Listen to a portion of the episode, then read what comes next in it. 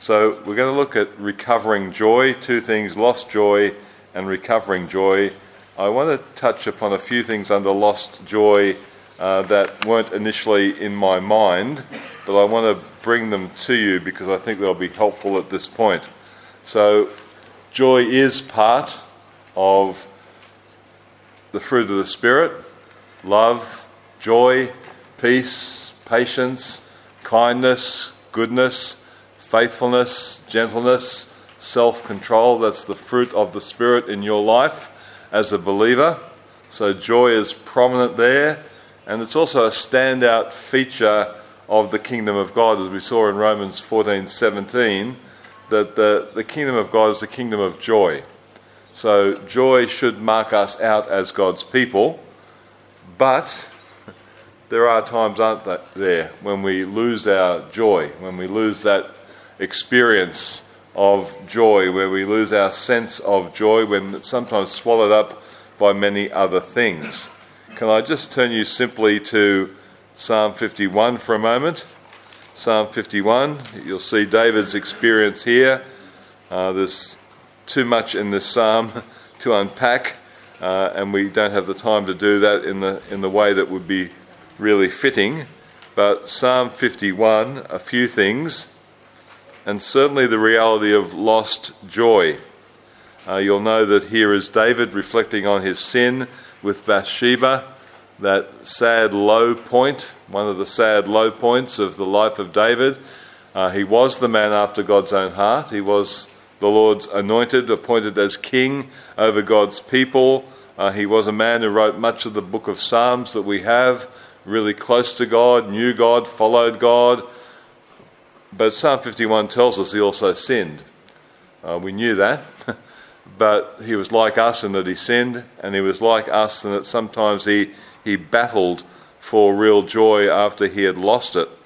So here in Psalm 51, uh, the, the sin is obvious from the start. It's even mentioned in the little bit at the beginning, which is part of inspired scripture, to the choir master, a psalm of David, when Nathan the prophet went to him after he had gone into Bathsheba. Uh, that's really a horrific line. Uh, this is the king over God's people. This is the man after God's own heart. He committed this horrific sin, and here is something of the aftermath. And here, as Psalm 51 opens, he's crying out for mercy. Have mercy on me, O God, according to your steadfast love. Again, steadfast love. According to your abundant mercy. He needed the, the covenant love, he needed the, the abundant mercy of Christ. He pleaded with God to blot out his transgressions, to wash him thoroughly from his iniquity, to cleanse him from his sin. He talks about his sin being always before him. Uh, even though he did his sin affected other people, he can say with force in verse 4, Against you and you only have I sinned. Well, of course, he had sinned against more than the Lord. He sinned against Bathsheba. he sinned against Bathsheba's husband, Uriah the Hittite, and a number of other people. And as king, he'd sinned really against the land, his people, but he's very conscious that ultimately sin is against God. Uh, God has made the, given us His commands, given us His word, and ultimately the sin is against Him.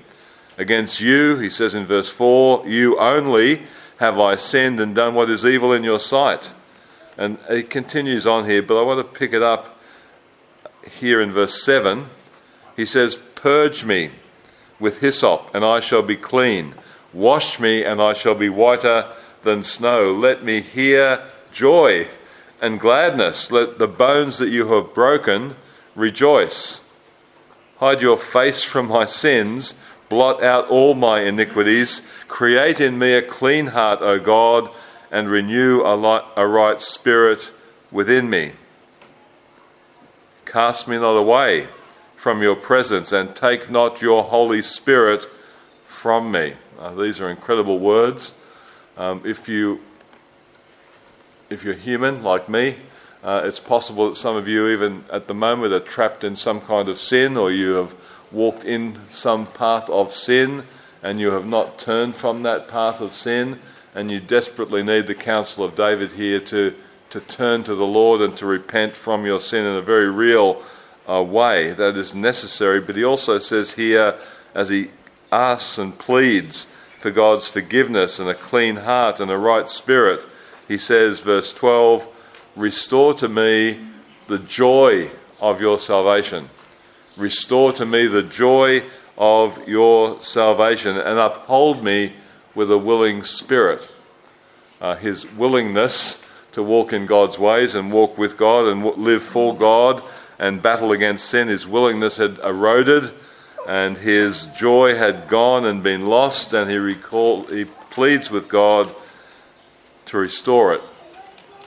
It is possible that our sin can lead to a loss of joy. In fact, there's many circumstances in our lives, even in this fallen world, that we can see a loss of joy. This is also true down through the centuries. It's true today. Uh, it's true in a surprising place. Let me, I don't know whether it's a surprising place, surprising to me in some senses. Let me turn you, you don't have it in front of you, but let me turn you to the Baptist Confession of Faith. Ever heard, heard of that? Nice little document. Baptist Confession of Faith, chapter 17. You know, there's wonderful doctrine, incredible truth. They've dug deep in the Word of God. They've mined the riches of the Word of God. They've set out before us uh, the doctrine of Scripture in its inspiration and its profitability in every way. They've set before us the, the character, the nature of God, etc., etc., the wonders of salvation. But there are some really interesting chapters, and if you've never read them, or if you have read them, I'd turn you back into, when you get a chance, have a look at chapter uh, 17 of the Baptist Confession of Faith, which is called On the Perseverance of the Saints. on the perseverance of the saints. There is the preservation of the saints. We are preserved and kept by God. He who began a good work in us will bring it to completion at the day of Christ Jesus. There's also the perseverance of the saints, and that involves a battle, and sometimes that battle is against lost joy and needing the recovery of that joy. And this is intensely realistic. It's not only wonderfully biblical, it's intensely realistic. This is real people like you and I who are facing living for Christ in the world, and they're doing it tough, and that sometimes they fall into sin or they're inconsistent Ever been there? And, and now they're also facing the reality of, of a lost joy. There's much in here, but let me take you to chapter 17 first. So, this is the perseverance of the saints. Uh, let me pick it up a few lines down. It says this hard to know where to plug in. I should have plugged in at the beginning. Let me plug in at the beginning. Those whom God has accepted in the beloved, effectually called and sanctified by his Spirit, and given the precious faith of his elect, uh, uh, can neither totally nor finally fall from the state of grace, but shall certainly persevere therein to the end and be eternally saved, seeing that the gifts and callings of God are without repentance from which source he still begets and nourishes them in faith, repentance, love, joy, hope, and all the graces of the Spirit unto immortality. And, here's the realistic bit, though many storms and many floods arise and beat against them, so this is Christians, they're in Christ, they're genuinely in Christ, they know God, but they experience many floods and storms beating against them in this life. Yet, it says, they shall never be able to take them off that foundation and rock which by faith they are fastened upon. Notwithstanding, through unbelief and the temptations of Satan, the sensible sight of the light and love of God may for a time be clouded and obscured from them Yet he is still the same, and they shall be sure, and they shall be sure to be kept by the power of God unto salvation. So God keeps us, but there is a battle, and sometimes things are very cloudy and dim. Sometimes our crystal clear sight and appreciation the closeness of God, the nearness of God, the benefits of His Word. Sometimes they're real and fresh and kind of bursting upon us, other times they seem far away and distant. Uh, we seem to have lost some of these precious things, including this joy in the Lord. And that's, that goes throughout that whole section. The final paragraph of that one says, And though they, the saints of God, the elect of God, though they may, through the temptation of Satan and of the world, the prevalency of corruption remaining in them, and the neglect of the means of their preservation, fall into grievous sins and for a time continue therein, whereby they incur God's displeasure and grieve his Holy Spirit. Come to have their graces and comforts impaired, have their hearts hardened and their consciences wounded, hurt and scandalize others, and bring temporal judgments upon themselves, yet shall they renew their repentance and be preserved through faith in Christ Jesus to the end. And then the next chapter is also very realistic. It's on assurance, our assurance of salvation. So there's perseverance, there's assurance, but in the midst of our real Christian life in this real world, seeking to live for Christ, there are times when we lose our joy. There are times probably when you have lost your joy and you haven't known how to restore it. So we want to look a little bit now at how to recover that joy. Can I also say, before I plunge into these things, I've actually got the ridiculous list of 10 things here. Just ignore that. Okay, I don't know how many we're going to get through. I'm going to mention a few of them to you at least. But there are many things in the Word of God, many strategies, many, many biblical means that will help us recover joy. But before I plunge into them, can I just also say there will come a time, there will come a time when joy will never be lost again won't there? When we go to be with the Lord, when we see Him as He is, when we're with Him forever in His eternal kingdom, joy will never be lost. We won't be wandering around heaven saying, Oh, sorry, brother. I was going to pick up a name, but it's a biblical name which also related to somebody here. Uh, brother Gideon. Any Gideons? Uh, good to see you. Sad, sad that you've lost your joy here in heaven. No, that, that won't happen. We, we may lose our joy here, but we will never lose our joy there. And in places like this, can I just nail these in for your uh, encouragement? Psalm 16. Do you know Psalm 16? So here is also some of the armory of the, the Word of God in the battle against sin and loss of joy. And Psalm 16 is wonderful. Uh, let me pick it up at verse 8. The psalmist, again here, David, the same writer of Psalm 51, here he says, Psalm 16:8, I have set the Lord always before me, because he is at my right hand, I shall not be shaken. Therefore my heart is glad, and my whole being rejoices. My flesh also dwells secure. So that's the reality and the possibility of joy in this life. Uh, he set the Lord always before him. The Lord's at his right hand. He's never ultimately going to be shaken. His heart is glad. His whole being rejoices in the Lord. And he says also, My flesh dwells secure.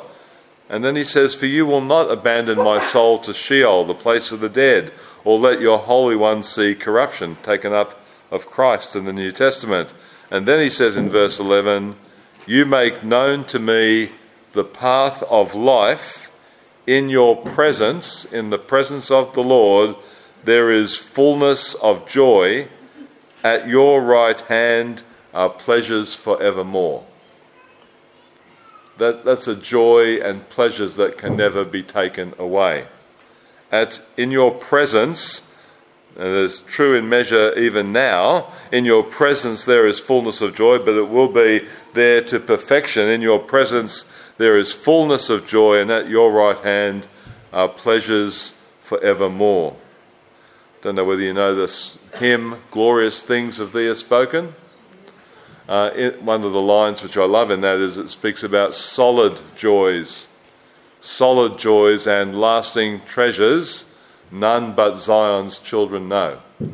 Uh, we know solid joys, joys that will never be taken from us, and joys that are rich and real now.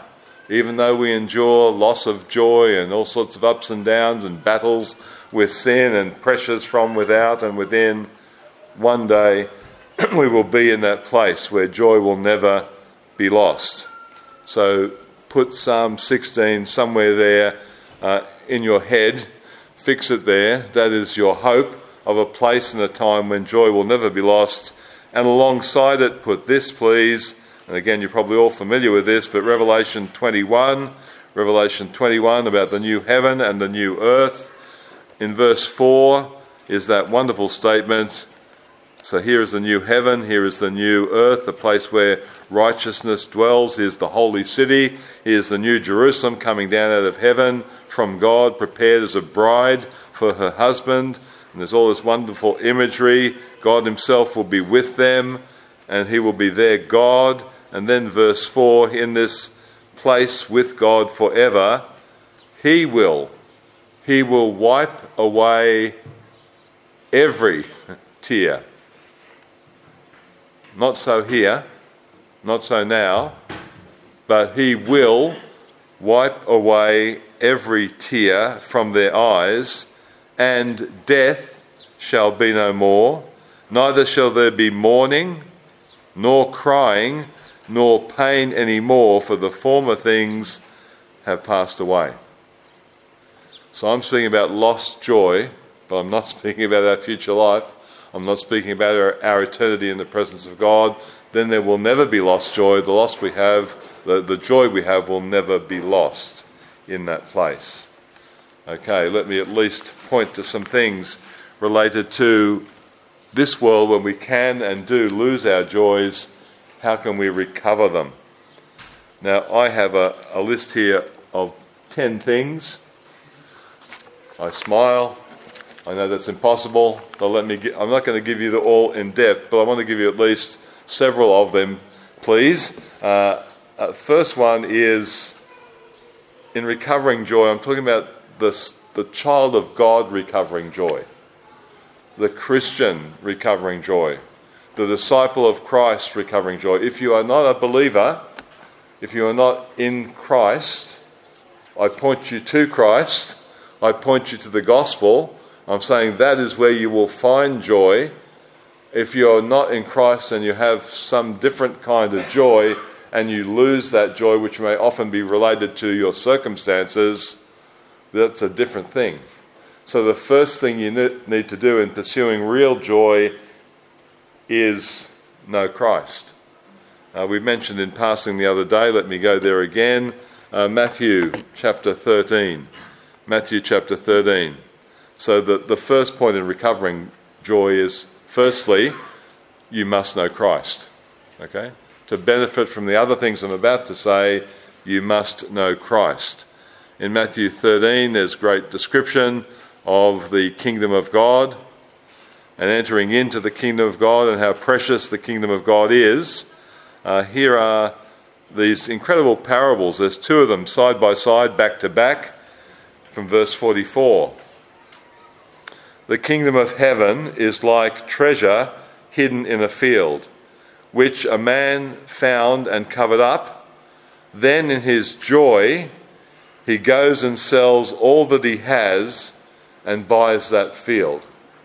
Has that ever been your experience? Uh, you found something like a treasure in the field, and it's the kingdom of God. And, and you've come to, by the grace of God, by the work of the Spirit of God, so prize that treasure of the gospel that you've been willing to part with everything else, everything else that's precious to you, everything else that's valuable to you, in order to get this treasure hidden in the field.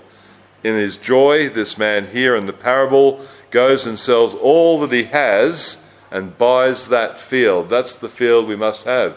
You might have lots of precious possessions, you might have a lot of precious relationships, all sorts of things that, if the earthquake hits, like it did down in Christchurch in 2010 and 2011, uh, what do you go for? What do you run to get? What do you, what do you seek to preserve? uh, when things are shaky and you might lose everything. Well, the most precious thing is the kingdom of God. The most precious thing here is likened to a treasure hidden in a field, and then it's likened to this. Verse 45 Again, the kingdom of heaven is like a merchant in search of fine pearls, who, on finding one pearl of great price, of great value, went and again sold all that he had and bought that. I did look it up at the time, I can't remember it. I do remember that the previous most valuable pearl was actually found by Filipino fishermen, uh, and uh, I can't remember the name of it.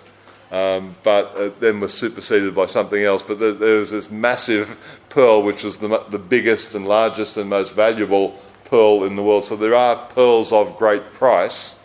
And here, this man finds a pearl of great price. He's looking for fine pearls, but he hits the jackpot and finds the biggest and best pearl of all, the most valuable, flawless pearl of all. Therefore, he sells everything he's got to get that.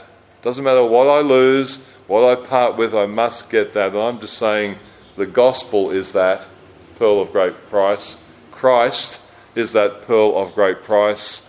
You don't have true joy unless you have Christ and the gospel and a part of his kingdom. So, as we talk about recovering joy, I'm talking to Christians. Please, if you are not a believer, keep listening. But please, the first thing you need to do is fly to Christ. Run to Christ say, Lord, help me. I know I have sinned and fallen short of your word, your glory. I'm in a mess. I can't help myself. Help me, save me, change me. That's the starting point in the recovering of joy and in the gaining of joy. But for the believer, then, if joy has somehow eroded in your life, and it can by, for all sorts of reasons, can't it? sin, uh, sometimes individual sin, sometimes corporate sin, uh, sometimes circumstances, really tough circumstances, sometimes difficulties, sometimes persecution, sometimes trials when we feel, well, my joy is just gone, my joy is just evaporated here. Sometimes disasters. Uh, you pick your disaster. My disaster in the providence of God was the Christchurch earthquakes coming from Australia I'd experienced zero earthquakes in Australia. They do happen, I'm told, but not very, very often. It's a much more stable place, at least geologically. Uh, but I experienced that in 2010 uh, when I was decided I'd sleep in my study, uh, not because of a fight with my wife, but because of uh, wanting to pursue some study late into the night, and then I conked out was sleeping in my study, and all of a sudden, early in the morning, uh, the study is moving. uh, the walls are moving. Uh, why is a freight train coming through the, the wall of our house where there are no train tracks? Uh, but the, the noise was incredible, the force was infe- incredible. I toppled out of bed, and that was only the early one in 2010. By the time it hit in 2011, um, I was driving home I was coming back uh, from my part time job at that stage as a teacher in a Christian school. I was driving along a major road, and all of a sudden things started to bounce off my car. And I thought, I thought that's interesting. and it was bits of the median strip, the concrete in the, the road, erupting out of the ground and then bouncing off my car. I thought, initially, has something gone wrong with my car? Have the wheels fallen off? Has the engine fallen out? Uh, and then I noticed everybody was having the same problem, trying to keep driving in a rel- relatively straight line and keeping safe. And I came to a major intersection and I looked up the major intersection. On the corner was an old church. I saw that church crumbling. I looked up the road. I saw a lot of the buildings. I couldn't see a lot of the buildings. It was all dust from falling, build, mainly brick buildings, older brick buildings collapsing.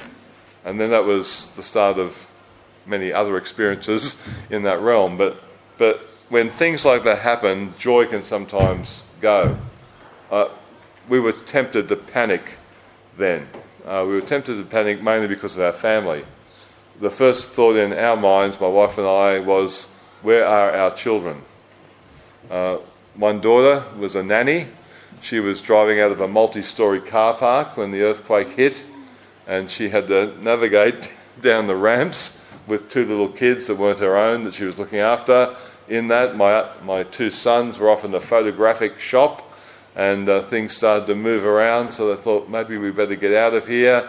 And then people, particularly some of the older women there, were trying to require assistance. And they grabbed onto the arms. One, one young lady grabbed onto my youngest son's arms, and in the process of grabbing onto his arms, her lovely fingernails really lacerated him almost to pieces, but she was just desperately trying to cling on to things.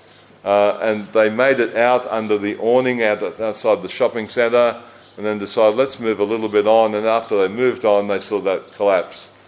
And I think people died in that place. Um, anyway, all phone contact was gone. I, won't give you a, a live recitation of what happened on that day, but that was something which tempted to erode your joy.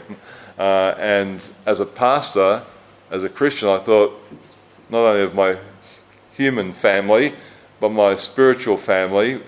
You know, in the next few days, we searched for people. Uh, thankfully, all were alive that we searched for, but some friends of people in our church, some friends of our family died in those earthquakes and weren't found for ages. Um, and then there's all the normal inconvenience stuff, which you, of course, live through when you don't have electricity or water or all that sort of stuff. Many of you are familiar with that in different ways. But um, joy gets lost by a whole host of circumstances, but how do we recover it? Uh, we sometimes lose our joy through illness, all sorts of strife and sickness. Sometimes we lose our joy through interpersonal difficulties. How do we recover it? Let me give you several things which probably won't add up to 10. Okay, we've got knowing Christ, number one. Number two is prayer. That's Psalm 51, isn't it? Psalm 51, verse 12. Here's David's first strategy. Uh, he's battling his sin and the awareness of his sin. He's had to wake up to it. He'd initially been hard hearted with his own sin, and he needed the, the prophet Nathan to come and wake him up by telling him a parable about a man and sheep, etc. And, and he son, suddenly realizes, well, Nathan helps him realize, you are the man, you're the guy I'm speaking about, you're the one who's in this situation. He realized his, his sin, and now he's calling out to God to restore his joy. So, as part of his process of repentance, as part of calling out to God for mercy, as part of feeling far, far, far away from God, he cries out 51:12, "Restore to me the joy of your salvation." Restore to me the joy of your salvation. God is the source of every good thing, we're told in James 1:17. He's the giver of every good gift. He gives generously and without reproach, we're told in James 1:5. Do you lack joy? How about asking God? Uh, how about asking God? Start with asking God, Lord, restore to me the joy of my salvation. There are many other things to do, and there are important things to do alongside this, but ask God when you face enemies, as the psalmist did in Psalm 30. He cried out to God. When he was down in the pit in Psalm 30, verse 3, he cried out to God. When he was weeping through the night in Psalm 30, verse 5, he cried out to God. What do you do, Christian? You turn to God. Uh, there's no help in self. There's often no help in people, at least help that will really help in people. So he cries out to God, who alone is his ultimate helper and shield. When you're mourning, when you're miserable, what do you do? You ask God. That's the psalmist's practice. We're told in Philippians chapter 4, 6, and 7 we're told that we need to turn to the Lord with prayer and supplication with thanksgiving. Remember that verse? Psalm, or verses. Sorry, slowing down computer. There we go. Okay. This is the danger of using a electronic device. Oh, did, did. Okay. Philippians 4 and verses 6 and 7 particularly.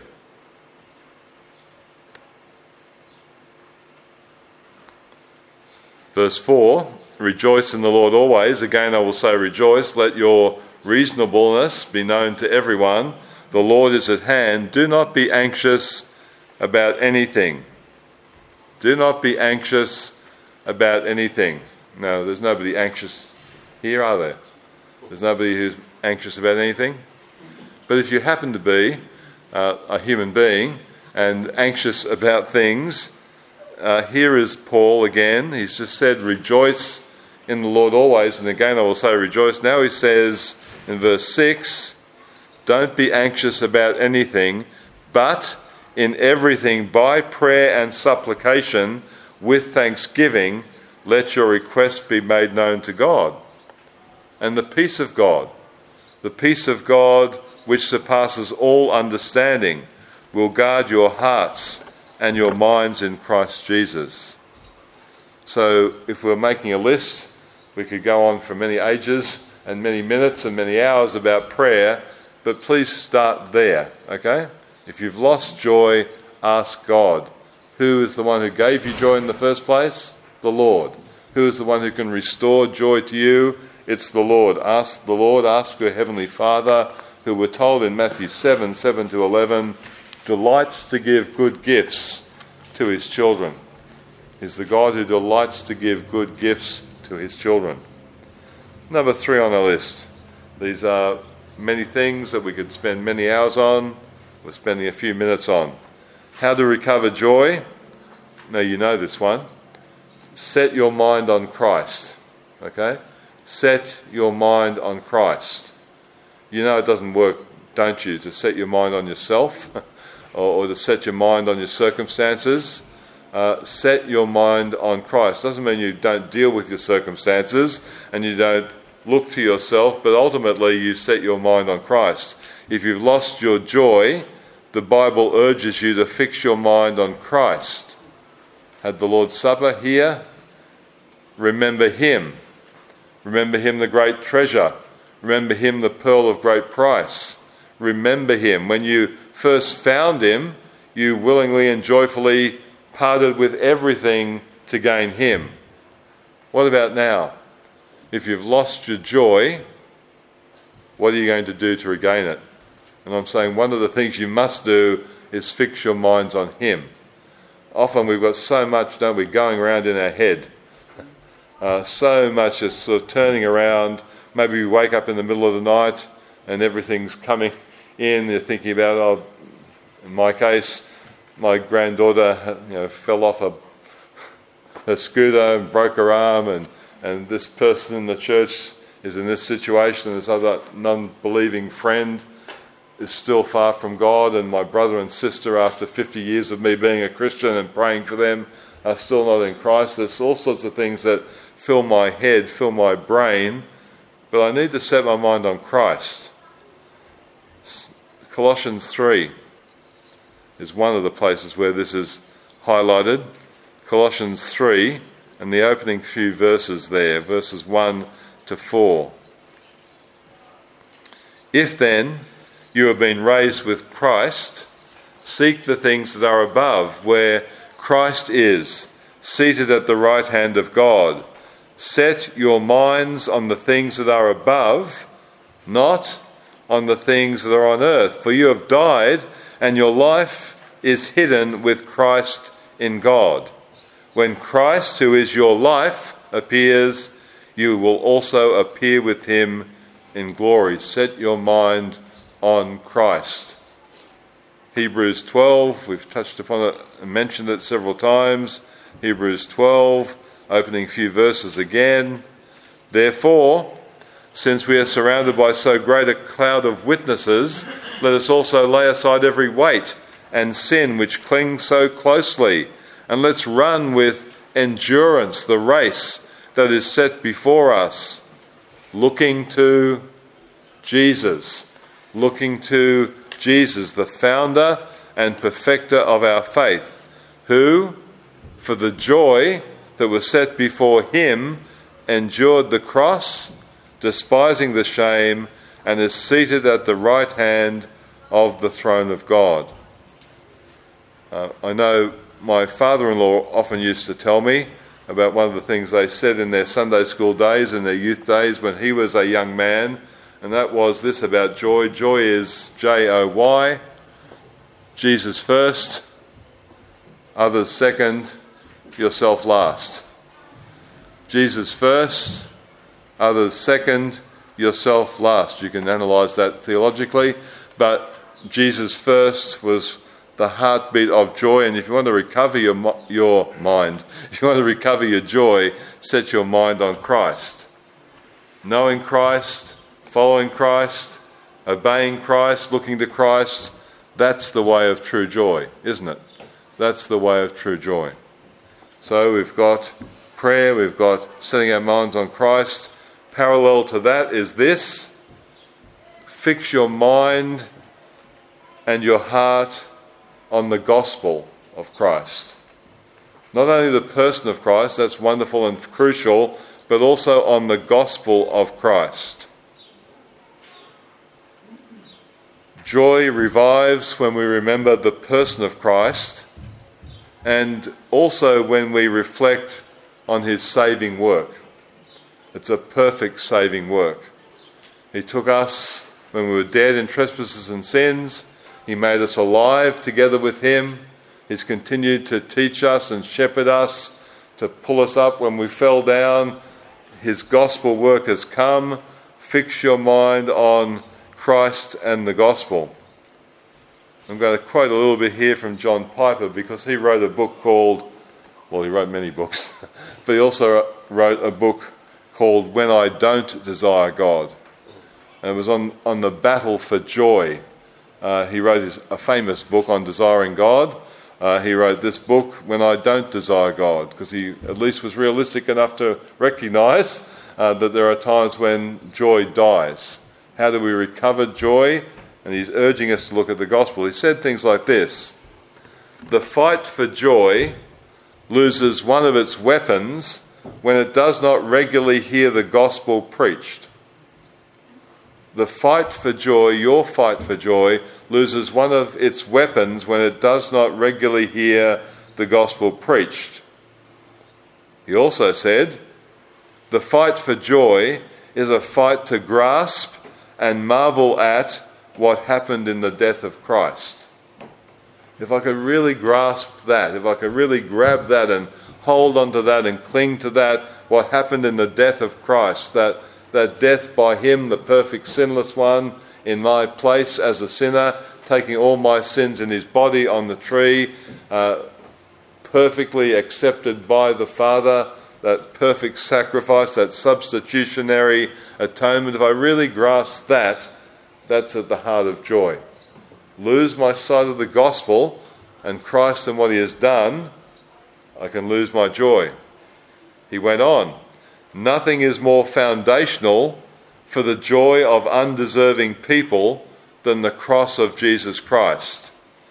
Therefore, in the battle for joy, we must take this truth and preach it to ourselves, which has been advised by, I think we heard it advised by Martyn Lloyd-Jones, was quoted at one point over the last few days. But he often said, Preach the gospel to yourself. This is the same advice. The gospel of Christ crucified and risen is meant to be preached to the soul. So if you're far from God, preach the gospel to yourself. Recall the greatness of the gospel. Read those passages of Scripture that highlight what has been done for us on the cross by our great Saviour.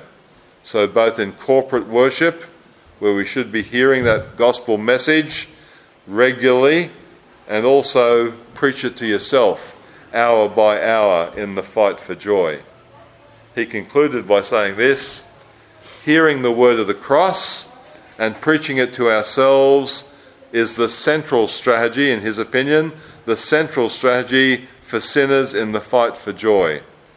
Hearing the word of the cross, preaching that same gospel to ourselves, reminding ourselves of this truth, is the central strategy for sinners in the fight for joy.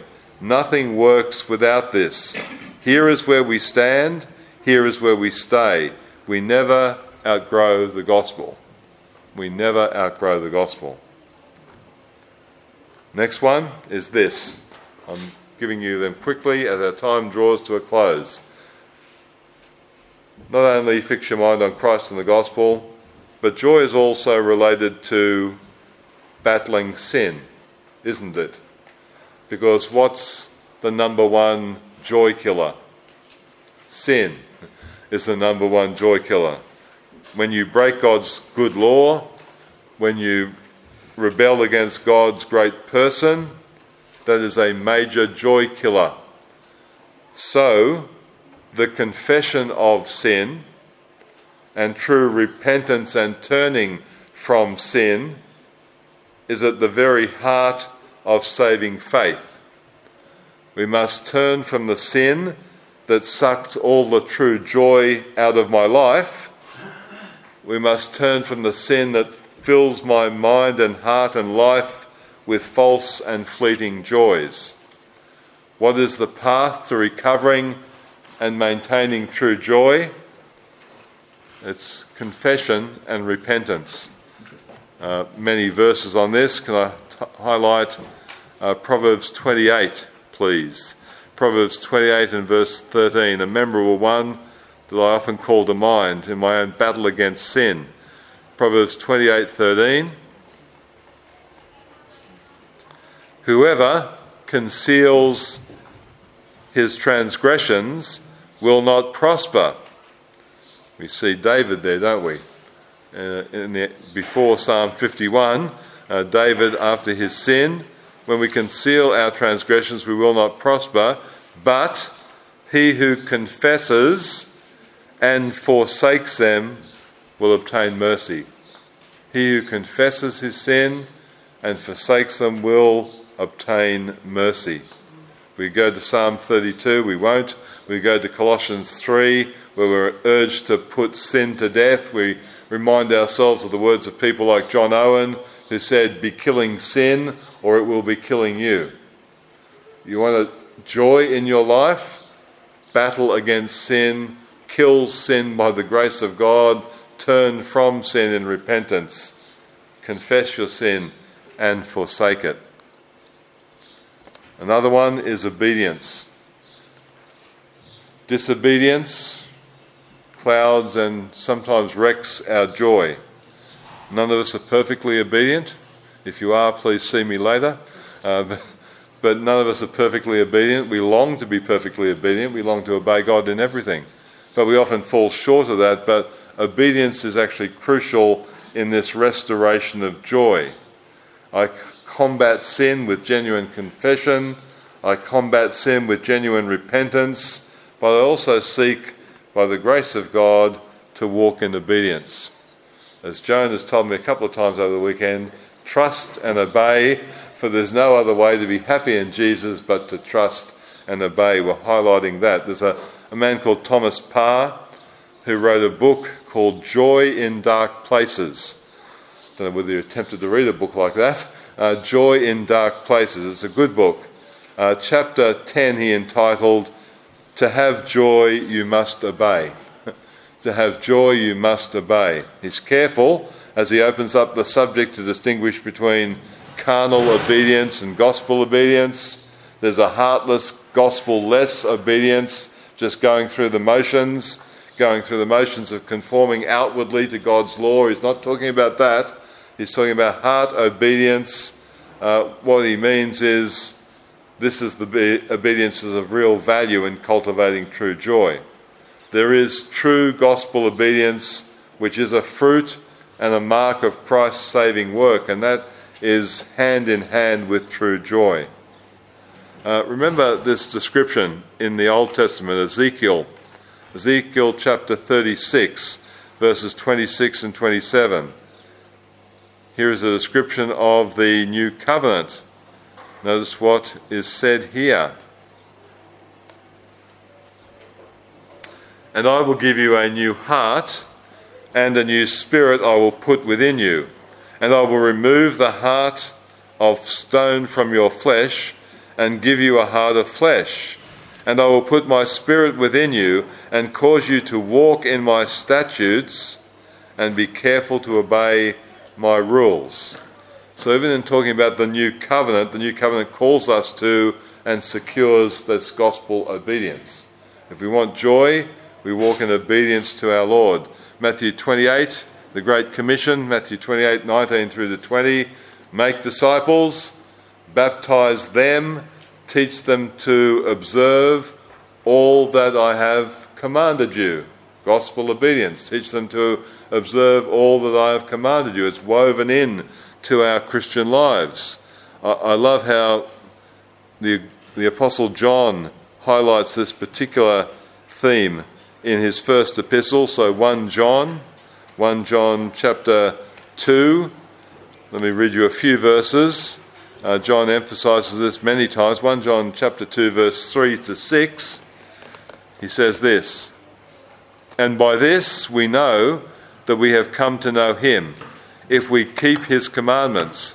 Whoever says, I know him, but does not keep his commandments, is a liar.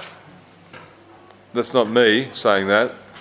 That's the Apostle John saying that, quoting things he had been taught by his master, the Lord Jesus Christ. Whoever says, I know him, but does not keep his commandments is a liar, and the truth is not in him. But whoever keeps his word, in him truly the love of God is perfected. By this we may know that we are in him. Whoever says he abides in him ought to walk in the same way in which he walks. Gospel obedience crucial and central to joy. Uh, the Apostle John also said in his third letter, 3 John, opening four verses, that he rejoiced that his friend Gaius was walking in the truth and he said he had no greater joy than to know that his children were walking in the truth. If you're a parent, you probably resonate with that very strongly. You've got no greater joy than to know your children are not just have their head full of Bible knowledge, that's wonderful, but you've got no greater joy than to see them walking in the truth, to know that they're actually walking in their truth, trusting in Christ. What do you want most for your children, your friends, your brothers and sisters in Christ that we're walking in the truth, and therefore there's no greater joy. Uh, Richard Sibbes, the Puritan, said, Those that look to be happy must first look to be holy. Those who look to be happy must first look to be holy. Well, we'll come to an end at that point.